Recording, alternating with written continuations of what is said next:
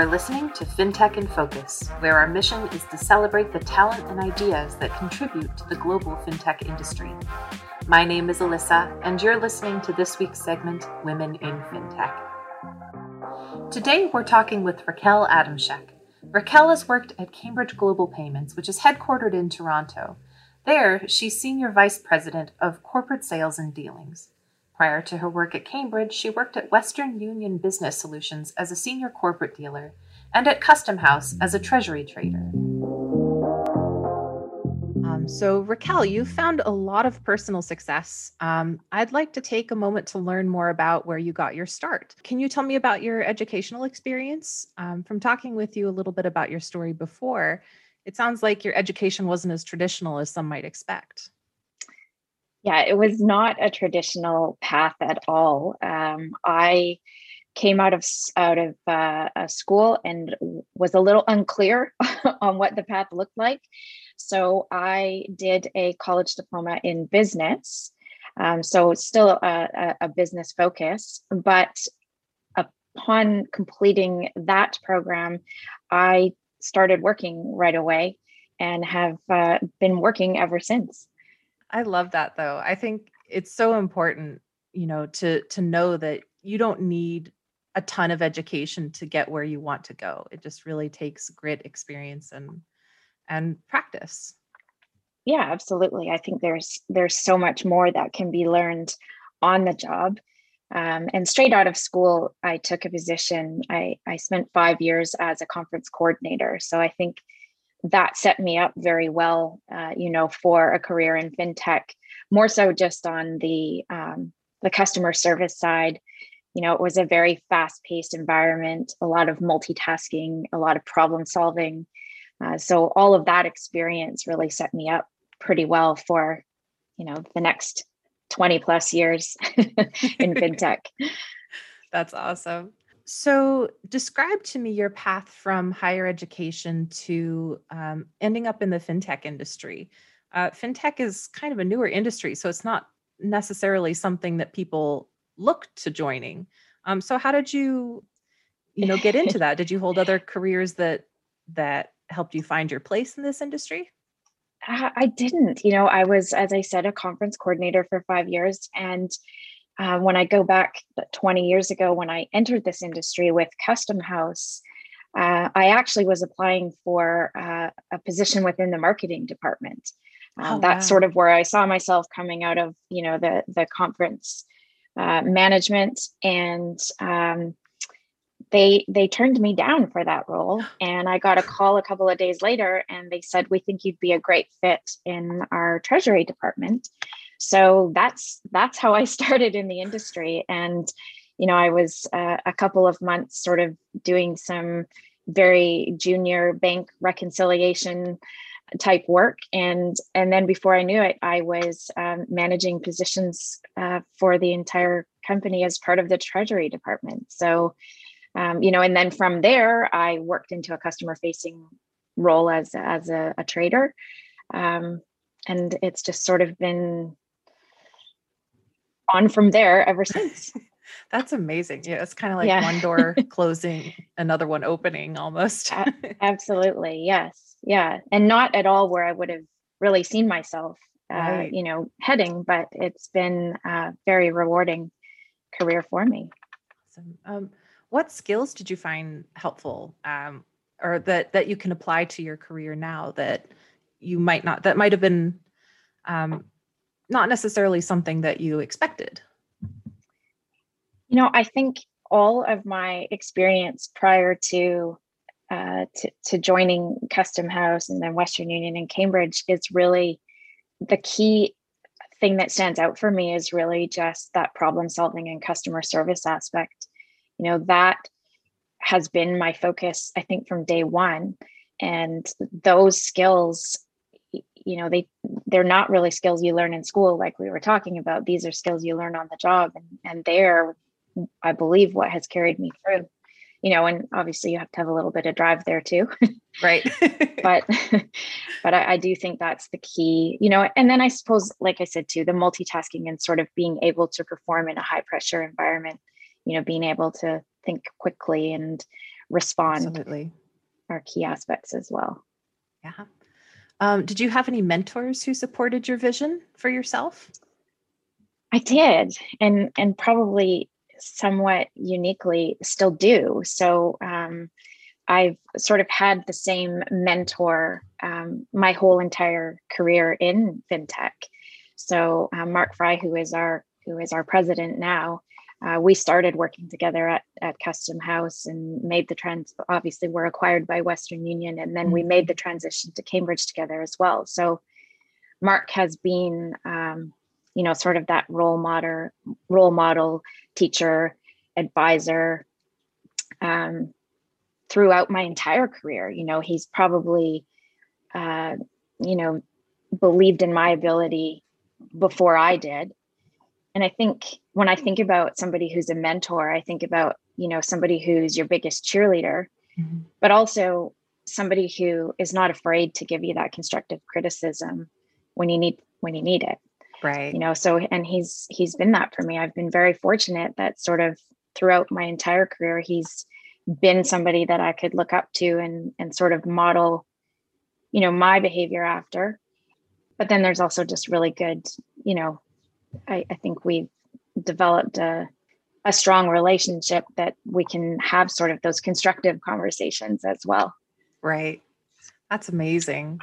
Yeah. Um, and and then I'm just really fortunate too you know, it's I'm I'm a part of an executive team that is um, it, there's a lot of very strong female leaders within that executive team, which you don't always see. So that's no. been a really um, really supportive environment for me as well. You know, in in terms of mentors and and people who inspire. Right. Uh, and this is kind of a similar question, but it might have a different answer. Um, is there anyone who you looked you looked up to or were inspired by um, for your professional or even personal growth?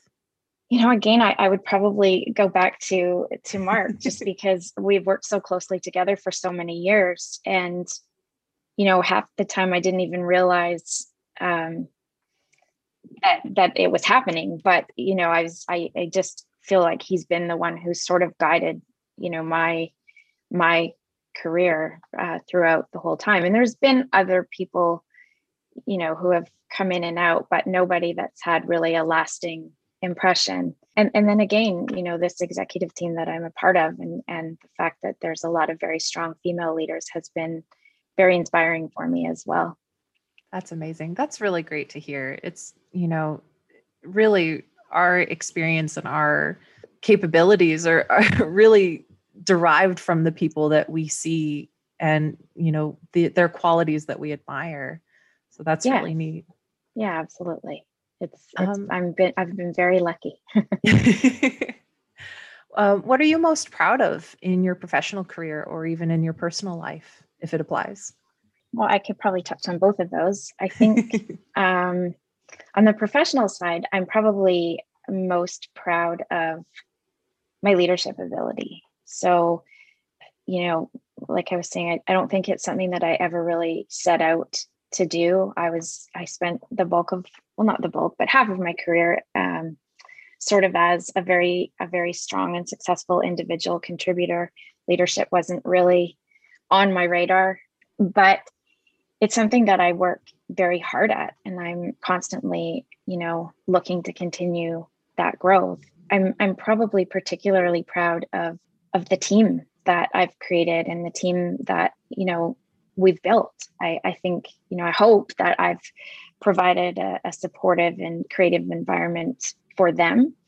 Um, but I, I, think that's probably my the thing I'm most proud about um, in the professional side. And on the personal side, I, I think it's the the family, you know, work life balance that I've been able to create you know and, and set a good example for my daughters as a working mother so it's not always easy. Um, you know, it's a demanding job, but I think I've managed to create that that balance. Sometimes the scales tip a bit, but but uh, but I am very proud of that as well.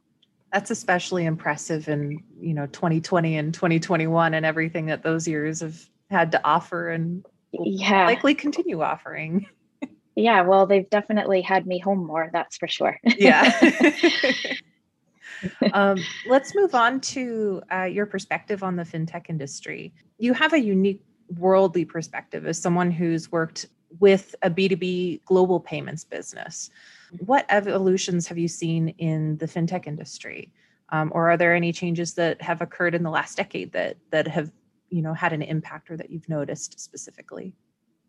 Yeah, I think you know kind of specific to to my world we're seeing a lot more technology based financial services outside of the traditional banking industry so you know the non-bank competitors or non-bank world have become true competitors um, we have i think capability to be more innovative and to ultimately deliver more value and i don't think that's something that you were seeing as much you know 10 to 15 years ago.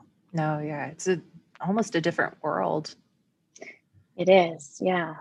Where do you think the industry is heading? Um, are there what are some of the more important industry trends that that we should keep an eye out for?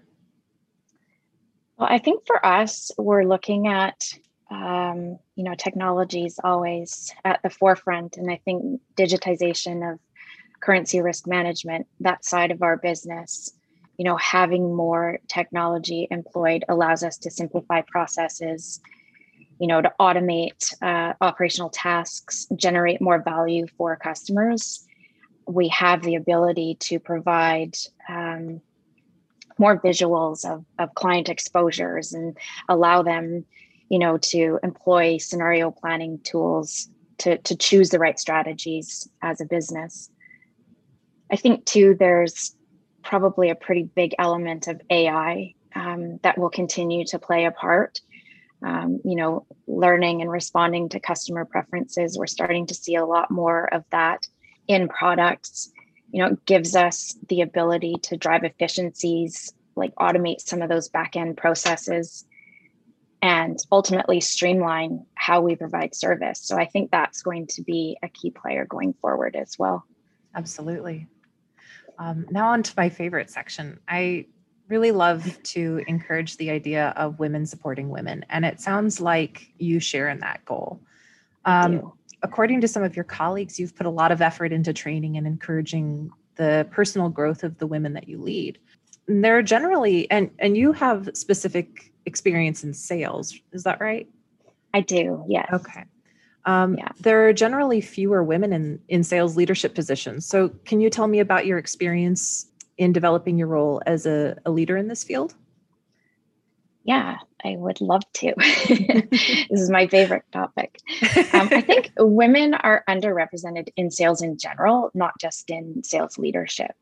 So I think there's there's just such a big misconception that a successful salesperson has to be aggressive and you know almost pushy and i it, there's just nothing that could be further from the truth mm-hmm. so um, i i spent a lot of time as um, as a dealer and i never considered myself a salesperson. People would say oh you're good at sales and i would say i'm not sales. I don't do sales.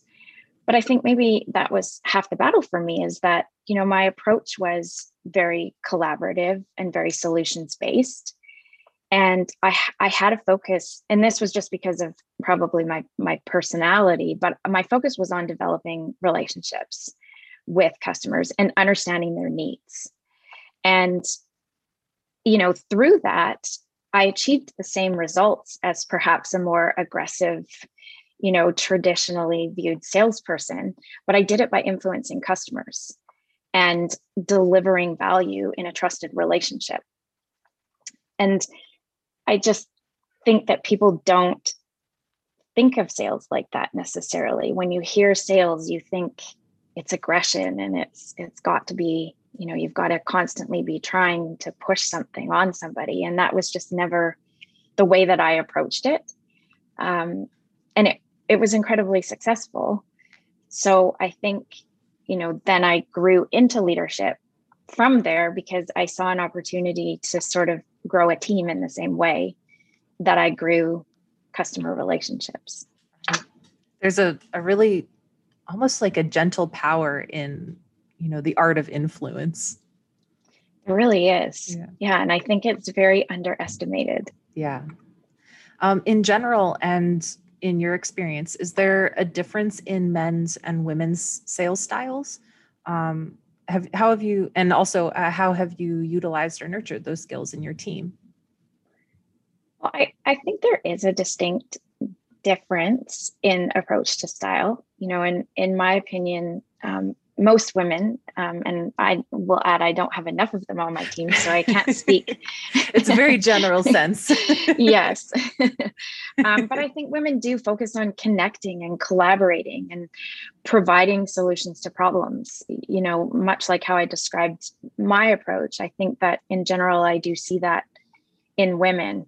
I think men are perhaps more um, more focused on driving outcomes and improving processes. And i think there's there's merits in both and both mm-hmm. ultimately result in success. But i think it's about blending them and sort of nurturing those differences in your team. And really i think that success in sales it comes from being yourself you know? So it's whatever works for you and really just being yourself absolutely kind of building those relationships based on truth rather than you know trying yeah. to be pushier. Right and trying to fit into a mold of what you think a successful salesperson is. Absolutely. And why should more women go into sales? And if they do which skills should they build uh, if they're interested in it? Well i think that there is so much opportunity in sales. I i you know, and in particular for women, I think a, a sales role provides a lot more flexibility, you know, which is than many other professions. And that's great for working mothers. You know, the fact that, you know, time spent at your desk isn't as important as as results and you can deliver those re- results all hours of the day mm-hmm. it doesn't have to be in a traditional you know nine to five uh, desk role it's a key focus for me going forward in terms of our recruiting efforts to to you know try to create more diversity and and and bring more females into you know b2b sales. Skill wise you know it's not all technical. I mean obviously we're a fintech company so there is a technical aspect but i think a lot of that can be taught on the job. You know sales is it's it's about problem solving in a collaborative environment. That's that's what you're doing. Mm-hmm. so you need people skills first and foremost. You need to be able to talk to people. Um, I think anybody can learn the basics of what it is they're selling on the job, but you need to be comfortable talking to people, and and you probably need to like it, and and you need to have some drive behind that. So you know, but it doesn't need to be this aggressive mold that everybody thinks it does. I love that advice. I think that's really great advice. And before we wrap up, I wanted to ask you if you have any advice for women who are currently in school or who are out of school and uh, interested in joining the industry. no, I would just say do it. Like there, it's such a rewarding career path, you know, and there's so much potential. I, I just really see so much potential. I mean, there always is in sales. You know, it probably helps to be interested in what it is that you're selling. Um, that that's probably a, a strong part of it. So if you're not really interested in finance, maybe fintech's not for you. But you know, in terms of sales, it's it's having an interest and then just a you know a desire to talk to people. It doesn't take a lot of you know you have to be a good problem solver. Absolutely. Really. it just boils down to problem solving sometimes. It, it does. it really does. If you can solve people's problems, you are going to be successful. Thank you for listening to this episode of FinTech in Focus. If you'd like to email us any questions or comments, please do so at podcast at nvoicepay.com. That's podcast at N-V-O-I-C-E-P-A-Y.com. FinTech in Focus is a bi monthly show and is available wherever you listen to your podcasts.